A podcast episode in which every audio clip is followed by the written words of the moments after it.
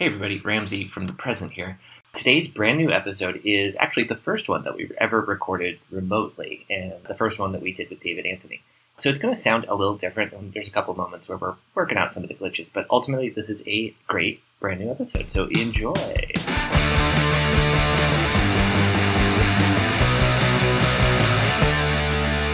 The Dead Speak. It's if you're listening, one person's mission to force your friend to listen to all the music he avoided in high school. I'm Ramsey.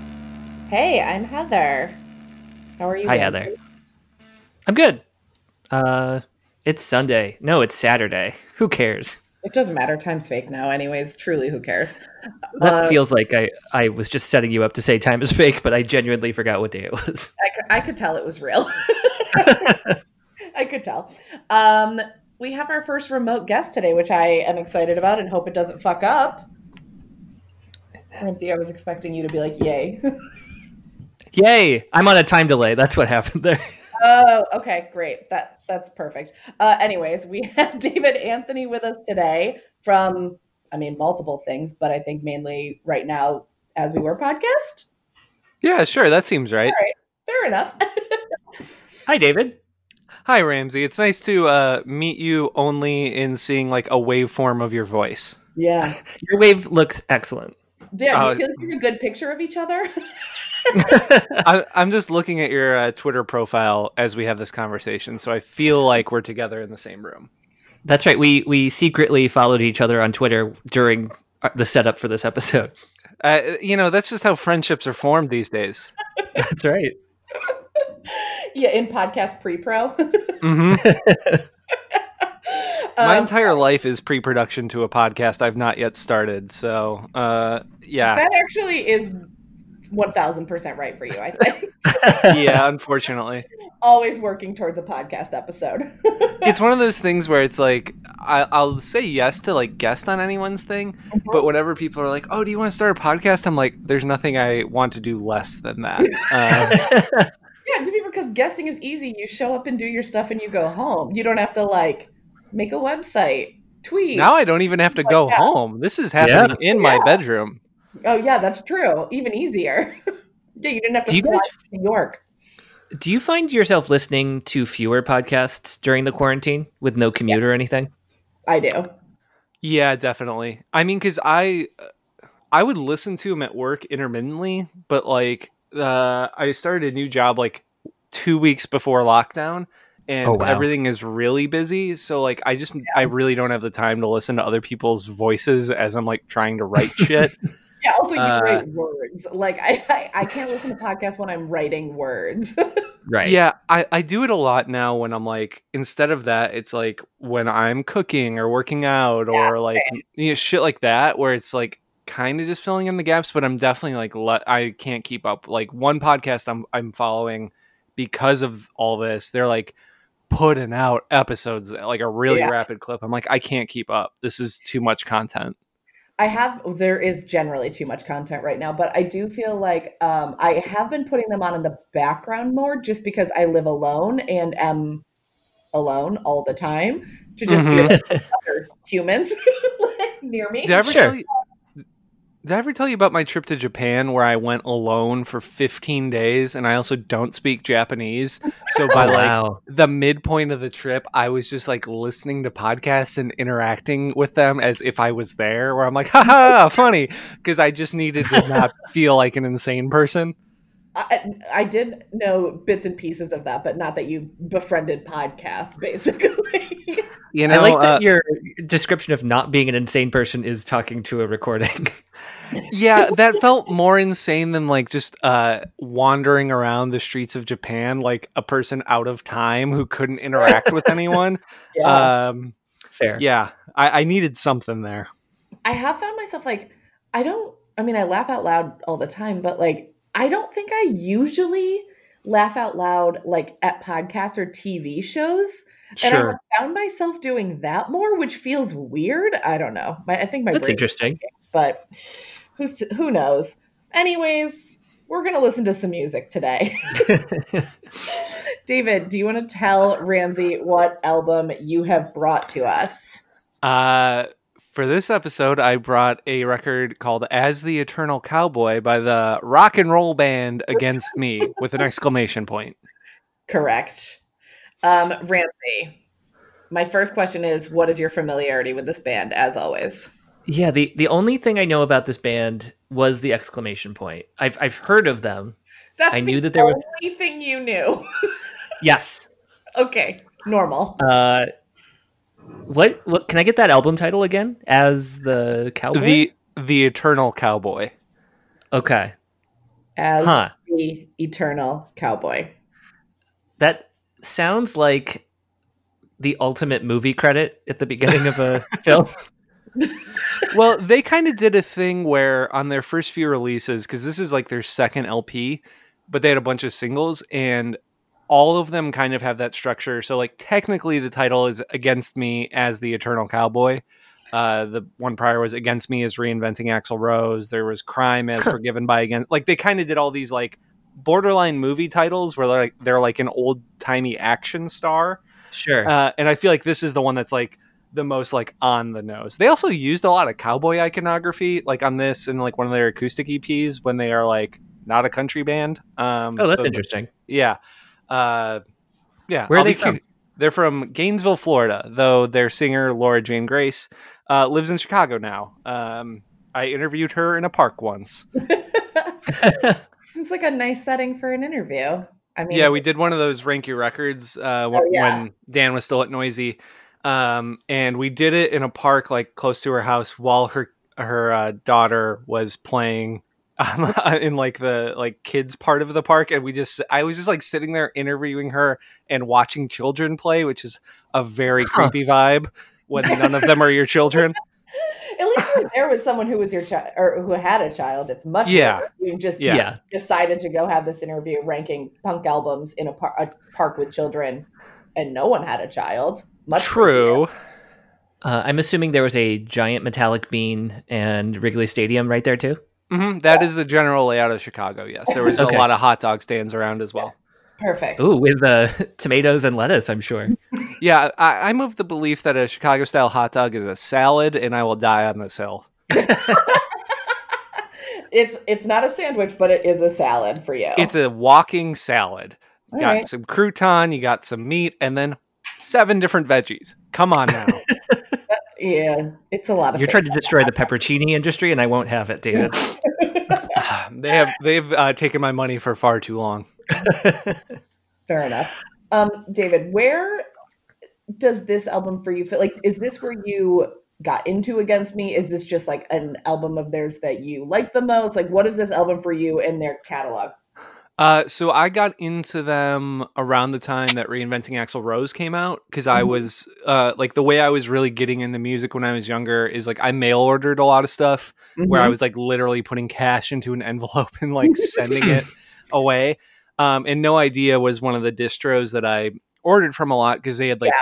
seven inches were like two fifty or three bucks. LPs were like seven or eight bucks. So I just like I was able to get so much. Um, so I at that time too, that was the only way to find new bands. You're like, oh, this one thing has bands I like. I'll just get all of them. Yeah, totally. And like uh for me it was just like reading like the sentence long descriptions where I'm like, "Oh, this sounds like a cool thing." And then Yeah. just blind buying it. So I remember buying like kind of blind buying Reinventing Axl Rose because of the cover art Mhm. and then getting the 7 inch after that disco before the breakdown and then I when this came out like I went to a record store and bought it like the day it came out.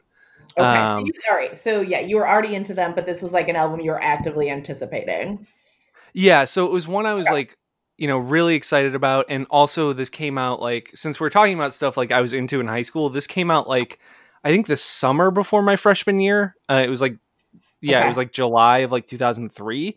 So Mhm. like it was like it just became this record that like me and my friends and my stepbrothers and everybody like listened to all the fucking time.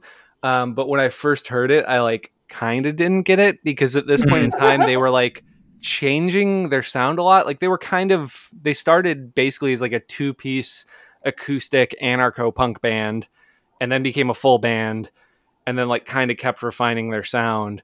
and at the time this was like where like the stuff before this had a lot of like acoustic guitars on it this was their first like kind of like fully electric thing with this four piece lineup it was like it had just like a really different vibe um and I, I like never i remember hearing it like playing it for the first time and i was like i've never heard a punk this sounds so dumb um but like i was like i've never heard a punk band like not play with distortion on their guitars just this like Mm. bright clean like fender telecaster tone i was like what is Right. this No, that makes sense to me as somebody who ha- hasn't heard a lot of punk music besides the stuff on the show. yeah I, i'll be i'm very curious to hear what you think because there, there's still like acoustic tracks on this record and Mhm. stuff and like laura's voice um is really dynamic there's like a lot of, her, her range is pretty impressive Yeah. And so I'm trying to think if we've done anything I would say is similar to Against Me. And I'm, I mean, A, I forget everything we did the minute after it goes up, but yeah of course same really, yeah, forget things I said at the beginning of this episode. Um, and I don't, I don't really know how you will feel about against me Ramsey. Sometimes I feel like I'm good at guessing, but I'm not I'm not totally sure. And I've also Hmm. uh I've not done I I do really also like against me. I this is not an album I'm super familiar with, but I have avoided doing against me because I also feel like there's a lot and I'm like by no matter like by no means like super fan like in the weeds like know all the ins and outs of like their full catalog and so then Mhm. i'm always like i'm not the expert i shouldn't do this one so i'm Mhm. someone who has more information doing against me Well, and I think they're a hard band too, just because like so many people I think come in at different points with them, Yeah. and you know, given Laura coming out as trans and Mhm. transitioning, like they kind of have pockets of their fan base where like you know, uh, like transgender dysphoria blues is like a huge record for a lot of people, but that came out 14 years into me knowing this band, you know, Right. so it's it, but like people came in there and people came in with new wave, like you know, they they have a lot of their history is very weird. new wave is where i came in but i think like that's exactly what i mean is that like there's so much and it's like exactly what you're saying it's different phases and i'm like i can't speak to an entire like what what year did um their first album come out 97 Uh, what? Yeah, their first like like the cassette demos, like the Mhm. two piece stuff was like late nineties. like that's a Uh, crazy amount of like of time i'm like i don't know i haven't been following for that long so i was like didn't feel well equipped to do it Oh, well, and that's the thing is like around this era, they were putting out like so many like EPs. Like No Idea was putting out seven inches of like songs from this record because they like they famously kind of like recorded this one really quickly, and then they would do some songs like with different arrangements where on some of those seven inches, like electric songs became acoustic and acoustic songs became electric, and there were all these different versions and like yeah, I mean it was just a lot of material. Um, Yeah.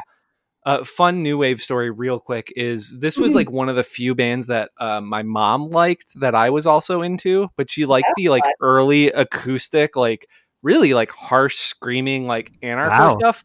And I Hmm. remember when new wave came out, I was like really on the fence because I I loved the record before that, but like there was the whole signing to the major label thing and blah blah blah blah blah. And I remember playing that record, and my mom came into my bedroom and she's like, "Wait, this is against me?" I was like, "Yeah," and she's like, "What happened to them?" and I was like, "Man, my mom is equally as upset as I am about this. This is uh, real funny." Funny. I mean, I do feel like that's very funny. Just continually disappointing parents. Like I feel like that's you know, something. Yeah. There- there's something there. Uh, Are they still releasing stuff? Are they still around? Yeah, um, they are working on a new record. They've had a lot of lineup changes. Like when Laura came out as trans and put out Transgender Dysphoria Blues, like basically the entire band fell apart around her. It was like a very tumultuous time. Like she hadn't come out yet, um, and like she owned a studio in Florida, and it got destroyed. Like a tree fell down and like Oh destroyed God. the thing, and like band members were quitting.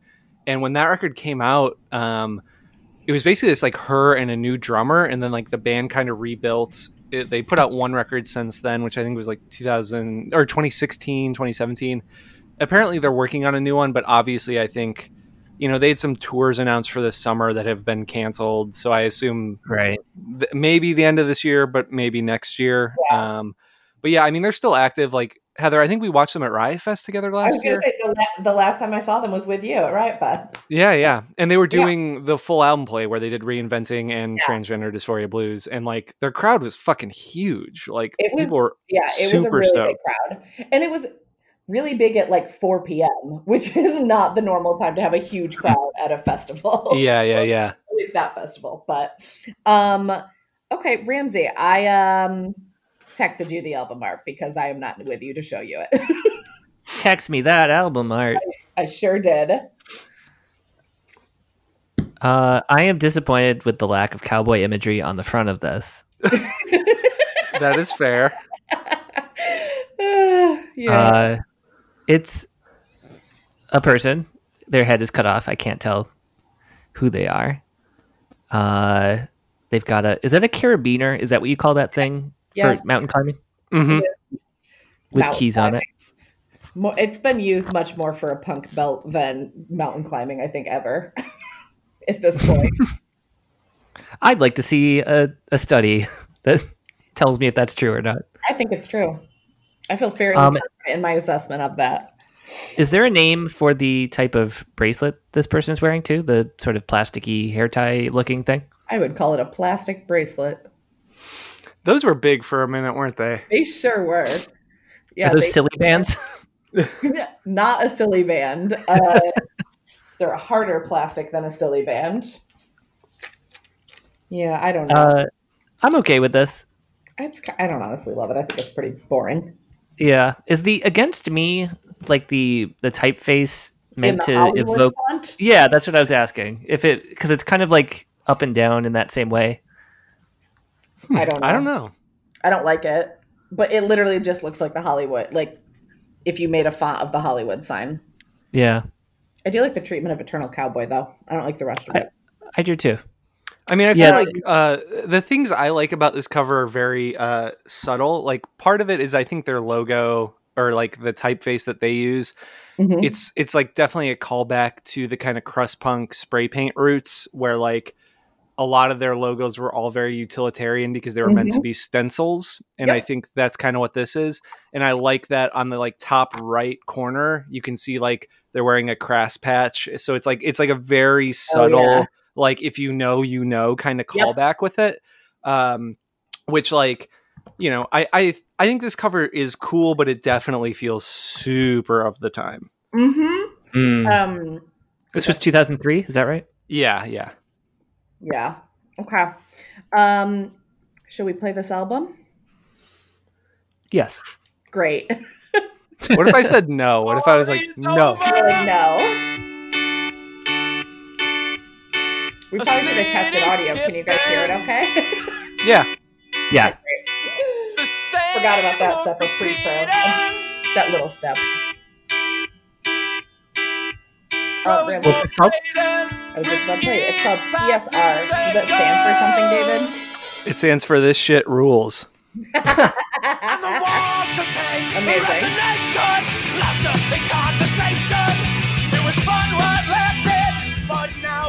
I did not know that. I honestly don't know. i know like every dumb arcane detail I'm not surprised by that. it's like half my life is just knowing that type of shit Yeah. I'm aware. Ramsey, did you have any thoughts on what they were going to sound like? No idea. I, I was completely lost in terms of what that was going to be. Okay. What are you feeling so far Yeah. The vocal quality is reminding me of the Dead Kennedys for some reason. I don't know if that's fair to say. interesting okay. That sort of like staccato yelling. Yeah, I mean, I feel Uh, like I, I, I I can see that a little bit. I think Jello from the Dead Kennedys has a little more of like the wacky clown person voice. I'm like, Mhm. yeah, we're going to the zoo. Like, Yes. That's my favorite Dead Kennedys song. I, yeah, I mean, they literally wrote a fucking song about soup. Like, Oh my god. Uh, what uh, did Black? Who did Beer for Breakfast? that that song also. I'm replacements. get- okay, a little bit of that too. Which is uh, well, that's an interesting observation because this record was recorded at Ardent Studios, which is where the Replacements recorded a lot of their records, and Against Me went there because the Replacements recorded there. Oh wow, Good So job. that was- Randy. Yeah, that was a real like spot on reference. is it possible that I'm an against me savant? Apparently. So, uh, th- this record's super short, so if you don't like it, at least we'll be done in like probably less time than it takes to watch like a Simpsons episode. Um, but uh, they famously had to put more space in between the tracks because when they turned it in, the label was like, uh, "This is an EP. This is not an album." Oh, the quantity of songs on it. Yeah, I mean there are 11 songs, but Yeah. uh, they apparently uh, I love this record because I think it has such like a weird, unique energy and stuff. But uh, I know Laura hates it because they were like, we played everything too fast, we were too nervous. Like, That's funny. Uh, Ramsey, this one is called Cliche Guevara. Get I don't know if it's a uh, because of the remote recording or what, but I did not. In, I did not realize there was a track change. Oh no, I think it's to probably because of everything David just said. Um, Okay. It's just very fast, and they ran into each other. This is the first. yeah, songs. these songs really like pile up on one. Like the first track is like a minute and a half. Yeah. Oh wow. I mean, I'm looking at the tracks, and I barely noticed we went to the second song. Is this the third now, or did, was that a breakdown? Nope, this is the third. Okay. Wow. You're right. This is a short album.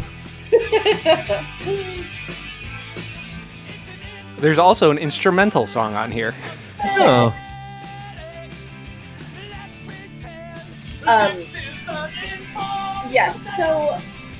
Okay. Now three songs in. What? I, I'm trying to think of how to ask this question. Is to David's point earlier about it sounding against me generally sounding like cleaner and less distorted. A, are you hearing that? And B, is it making you enjoy it more than you like some of the other like distorted punk music I played you? Uh, yes, it's definitely. I'm definitely getting that vibe.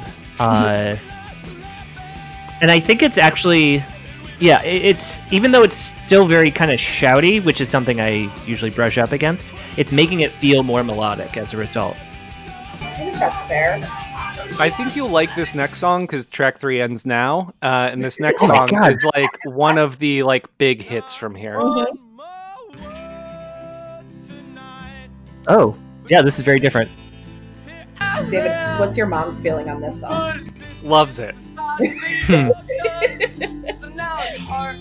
Great. What's this called? Sink floor to sink. So there was this is another one where they did a couple different versions of it. Like this is like the acoustic version, and there's like electric, more full band version that's still pretty similar in tone that came out on the Rock Against Bush comp. Um, Ah, I remember thing. that. God, what a what a time. Here comes the big whoa.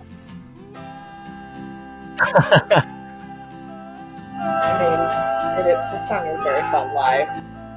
Oh, live, it's like Oh, so good with the whole crowd doing the thing. that makes sense. And it's got that uh, you're gonna fuck it up part that everyone Uh-huh. loves. Uh-huh. Sink, Florida, Sink sounds like a really dark Dr. Seuss book. I'm with that.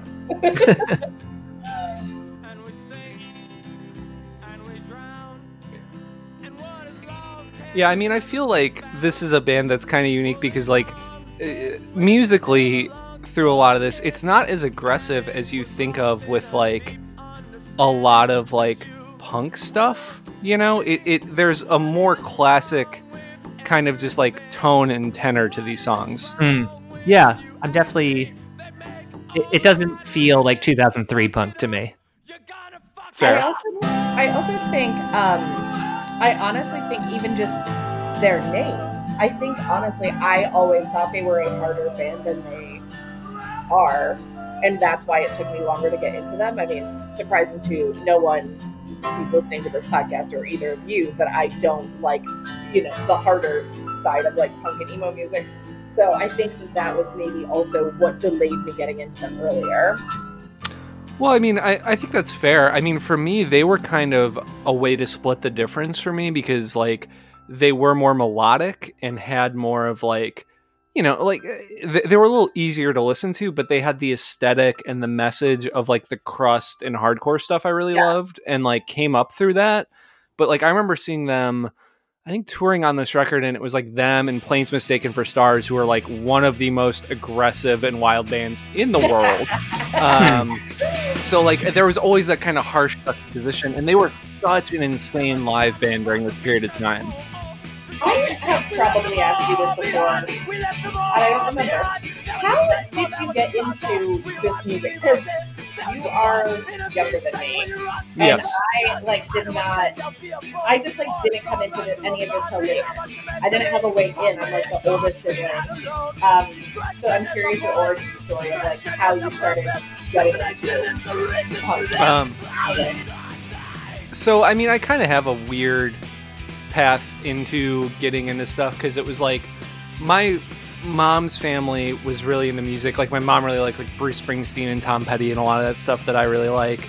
But like one of my uncles was really into like weird 60s, 70s like prog metal shit. Like he loved like Black Sabbath and Budgie and Frank Zappa.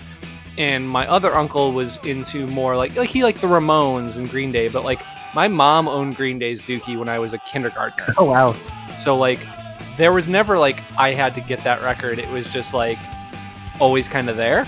Yeah. Um and then I just like they never told me I couldn't be into music, so I just like we would go to this local record store and I would like flip through and I would like be like this cover is cool and like that's how I bought like the first bouncing like the Bouncing Souls LP and then I just Alkaline Trio was a localish band to me, so I like saw them a bunch and uh, just started mail ordering through those catalogs, and that's how I kind of landed on stuff.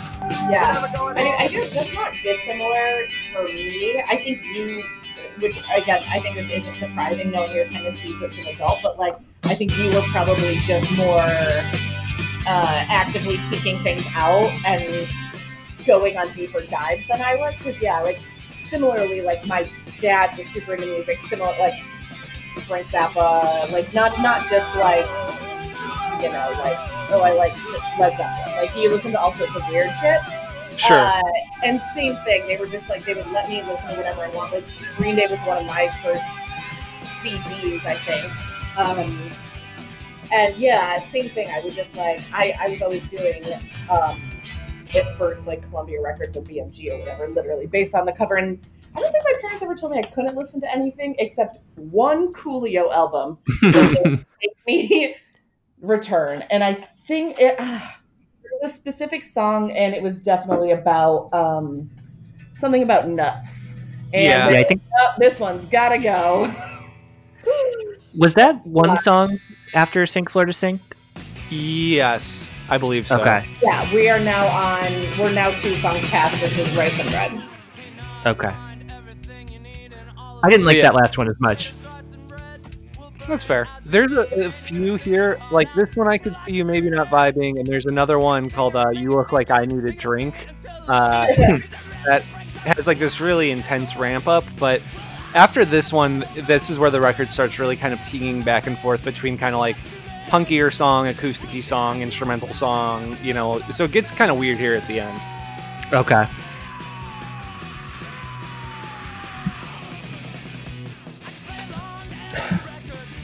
I don't know if this is going to make any sense, but for some reason, when you mentioned the Bush compilation, uh, this wasn't sounding like a post Bush era album to me for some weird reason until you mentioned that. I don't know why.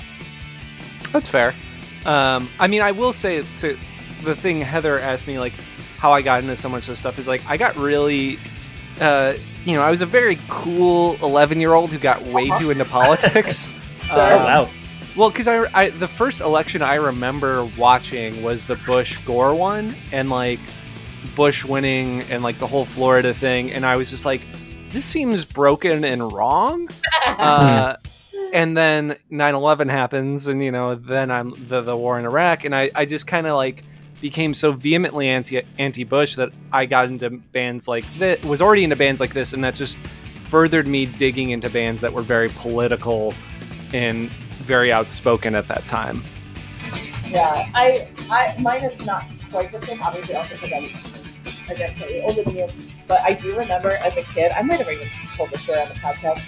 We had new neighbors moving in, and we were like, you know, looking out the window to like see who the new neighbors were. And it, this is before I would have even knew what, known what this meant. My dad just saw their bumper sticker and goes, "Oh God, they're Republicans," and left the room. that's amazing So, you know, I was predestined to be a pain in the ass from a pretty early age. like, love that oh, yeah. Just a, a real classic Heinz household thing to happen. also if you've not noticed this is the instrumental song Got it. I like it. I've always really liked this song. I think it's. Uh, s- I think they view it as a throwaway because it should have had lyrics and they couldn't figure it out. Uh, but I always thought it was such a sick move. That's funny. It's also it's also funny though that the song is so short that they just couldn't come up with words for one more song. Yep. I really like the ending of that song. It reminded me of The Adventures of Pete and Pete. Oh, All right. that's a good reference. I could see that.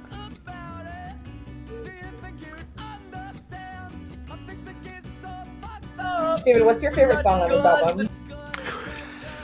Whew. Let me see. Part of like it sounds really uh cliche, haha. But either cliche Guevara or Sink Florida Sink, I think are like Yeah. just classic Against Me songs. I think it's cliche. I mean, this album came out 16 years ago. Those songs are popular for a reason. Like, Y- yeah, I mean that's a big part of it. But I mean, like even before they, I saw them like touring on this record, I was like, man, these songs are like the fucking Yeah. hits. But I mean, I, I kind of like every song on this record to a degree, Yeah. um, and because they all just do such different things. Like, there's not really Yeah. two where I'm like, oh, those two sound alike. right. Yeah, I was just thinking this is almost like a mid 80s Waterboys type of thing. Yeah, yeah. I mean, it's just it's really eclectic, and I think that's why when I was a kid, this record took a minute where I was like, I, w- I was drawn to some songs initially, didn't like some others, but I think it just opened me up a lot. Um, Yeah. like being a kid who was much more into like you know traditional punk and hardcore stuff, like having these really like like this one, this really bold acoustic song. Mm-hmm. And like instrumental songs made me be like, oh, like you can do punk in a lot of different ways and i think it was kind of like a really like eye-opening record for me as dumb as that sounds I mean, I don't think it's dumb. I think that's just also being a fucking kid listening to music. Like that's really True, true. Like that's the whole thing. Um, I feel like it's cheating for me to say that last one might be my favorite so far, but I like that one a lot. I really like that last one. Actually. it's a great song i think it's kind of underrated Um, I forgot what it was you said about this one previously. This is uh, Ramsey, you, you look like I need a drink. so this is what i, I think he will not enjoy Okay, okay. because it does it, it's why i love this song but it does this really intense ramp up about that's about to happen and gets so fast and wild This part almost has like a country music-y vibe, the boom boom within the Yeah. bass line. Yeah. This is the Eternal Cowboy. mm-hmm. Yeah.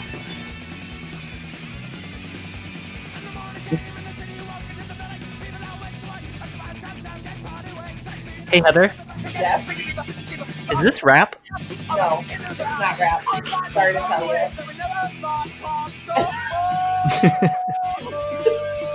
Really upset when you were doing rap. Well, I guess you did. Yeah, I'm. It's not aggressively offensive to me, but it's not my favorite part of the album so far. fair enough but yeah i mean bet- so- you go ahead Uh, I was just gonna say, I bet this would be impressive to see live. All the quick words. No, I mean that's kind of the thing. Is like I I was like, whoa, I've never heard a band that like deliberately just starts playing so fast and then like really pulls it back down to the chorus. I was just like, oh, this is like such a fucking weird song. Um, and I'm sure, like, I, I'm pretty sure they hate it for that reason. uh, also, the subject matter of the song is probably not something to get uh, into on air. Um, but uh, yeah, th- this song also has like a lot of weird. Uh, it got them a lot of flack for a lot of reasons. Sure. Um, this is turn those clapping hands into angry balled fists. Huh. I I would want to save that for the encore, that instruction at least. Is this the shortest record you guys have done? Um, full length, maybe. Because I think what there's only one more song after this or two. Wow. I mean, it, I'm, I'm looking at our former episodes. It's got to be up there with shortest. Maybe. Because yeah, there's only one more song after this. I'm trying to see how long um, Enema the State is. Oh, definitely longer than this. okay. Have Have you guys done every Blink 182 record? Because I feel like that would happen naturally from people's choices. It's pretty close. Uh, actually, no, it hasn't happened yet. No one has done Dude Ranch. Actually, basically, no one has done anything pre Enema. See, I could have done Dude Ranch because that was my first Blink record. Yeah. And no one has done. Um, wait, it's not called. They don't call it self-titled. What do they call it? They call it Untitled. untitled. Thank you. Uh, but we're saving that for a future guest. Fair, fair. It looks like All Killer No Filler might be our shortest album. How long was that one? Uh, I don't have that. I, am just looking at the episode lengths. Oh, that's a good. That's a good way to do it. Oh, that one's 32 minutes. So yes, this is the shortest full length we've done. You are welcome. I'm I'm a little torn because like there are songs on this album that I could hear more of that kind of song. and and there are other um, there are other much longer albums we've done that I've made you truly suffer through. That is correct. Well, that's the thing is when Heather asked me what I wanted to do, I was trying to like pick stuff that was like what was stuff I was listening to in high school, like quite genuinely. And uh, this was one of them. You know, Alkaline Trio, which I've a band I've talked about to death. But I was I wanted to pick stuff that was contemporary because at the same period I was like reading every book I could about like the foundations of punk and hardcore and stuff. So I was into like a lot of 80s American hardcore and crust from the UK, and I was like, "Hmm, that feels like not a thing to pick for this. Did you grow up in an area that had like a? Oh, you mentioned mail order a lot. Like, is Yeah. that how you were getting most of your music? Um, so there were a couple ways. There was a so I grew up like basically right on the border between Chicago and Northwest Indiana, and there was a the southernmost neighborhood in Chicago is called Hegewisch, and there was a record store there called Hegewisch Records, which was like iconic. So that's where I Mhm. grew up buying a lot of stuff that like I would go with like my mom and my uncle with like my like weekly allowance and just like pick out two or three records and buy them, and that's kind of how I got into vinyl because my uncle, who like lived with my grandparents had like a record player and that's how he listened to music so i was after i was at my grandparents every day after school so like i would, was just listening to records um, and so like I, that's how i kind of expanded so much and then you know basically like not long after that i would like do trips up to the city like take the train up from indiana and then like the blue line and red line and like go to record stores in chicago but then i was also like still mail ordering so like basically any money i had when i was a kid just like went into buying music. I mean,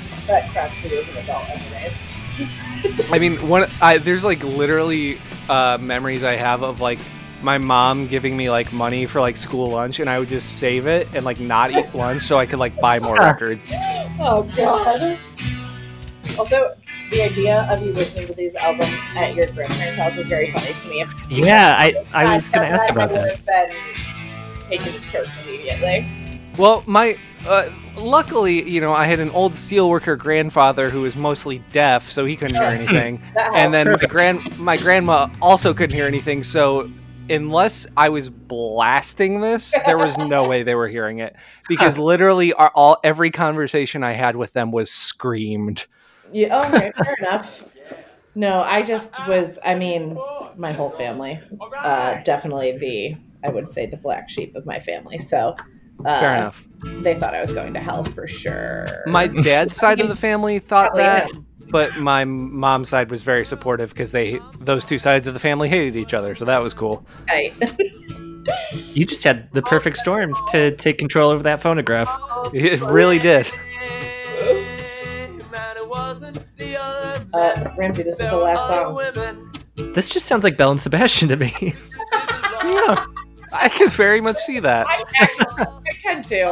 I feel like it's the only time you're going to be able to Yeah. say on this podcast, though. Unless we're doing a Belle and Sebastian. oh, Cavalier Eternal. you know, you were not wrong.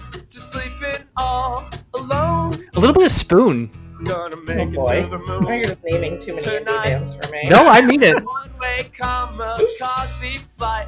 Yeah, this was the song that I think like all the punks I knew hated, but it's definitely like if I- again, like I think there's a lot of inroads. Like if you're into indie stuff, like this is that's a pathway. Yeah. Yeah, when you said eclectic, I thought it was going to be eclectic for the show, where like sometimes there's a keyboard, but this has been very eclectic. I, I do not lie. Like, there's a keyboard. You're right. Sometimes there is a keyboard, though. sometimes, not often. Not often. Heather, that should be just how you describe your music taste. Sometimes there's a keyboard. Just, but only occasionally. Sometimes they're sad with a keyboard. Yeah. Yeah. Someday I will call from a payphone in a truck stop on the I don't think I've ever heard this song before, for the record. Really?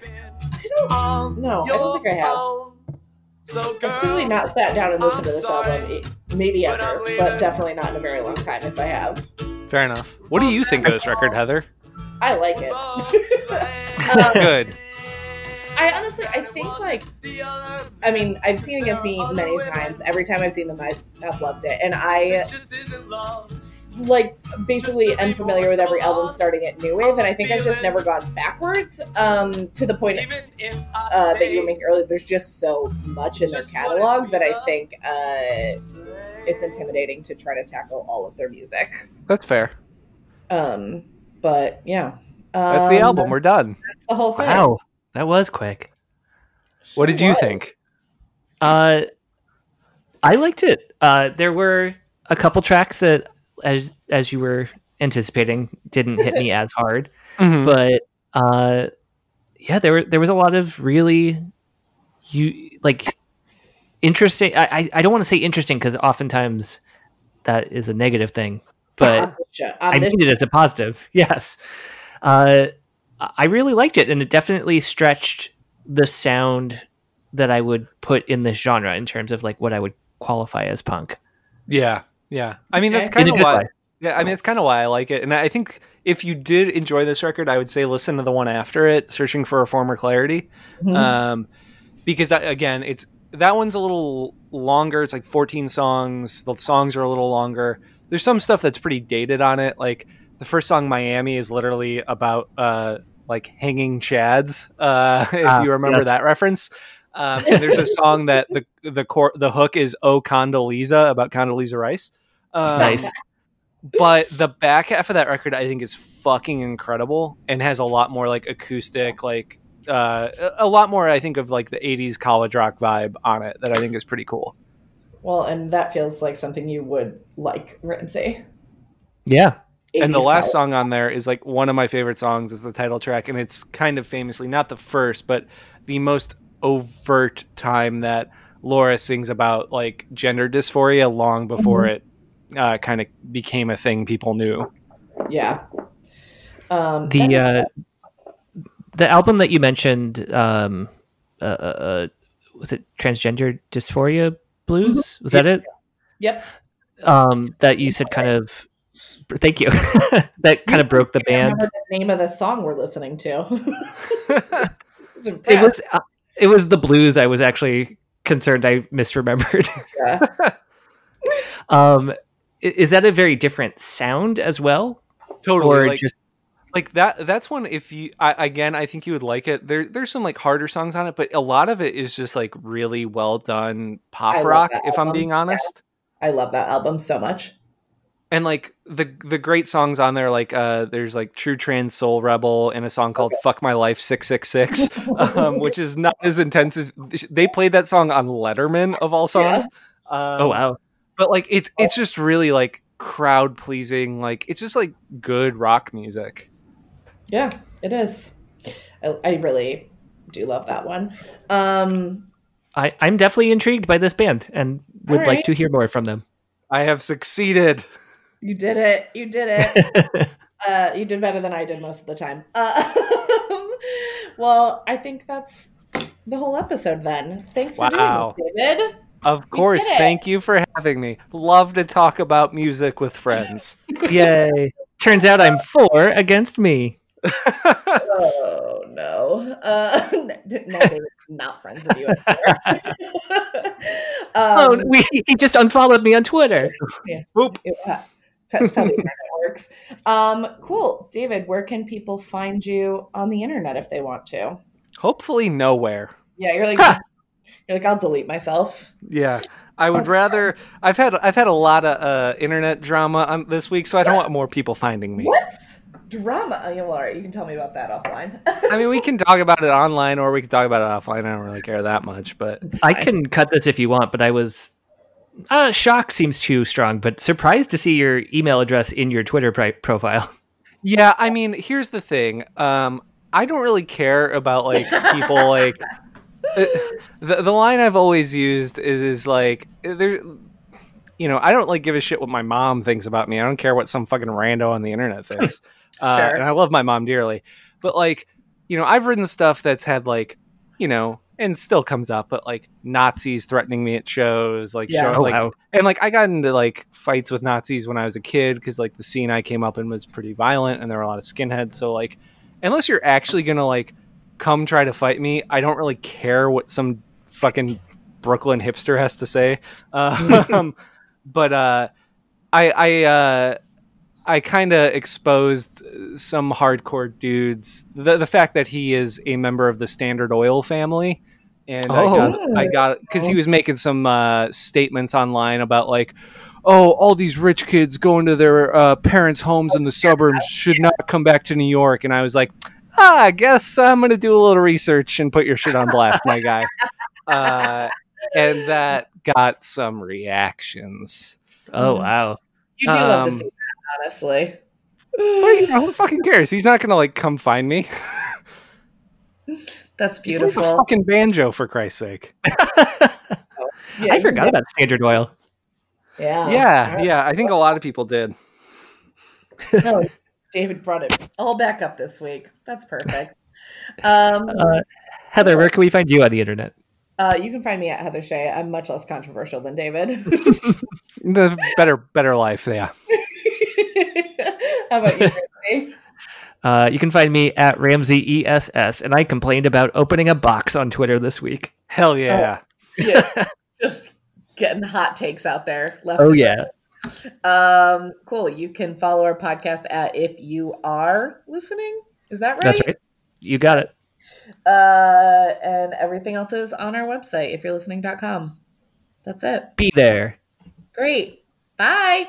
Bye. Bye.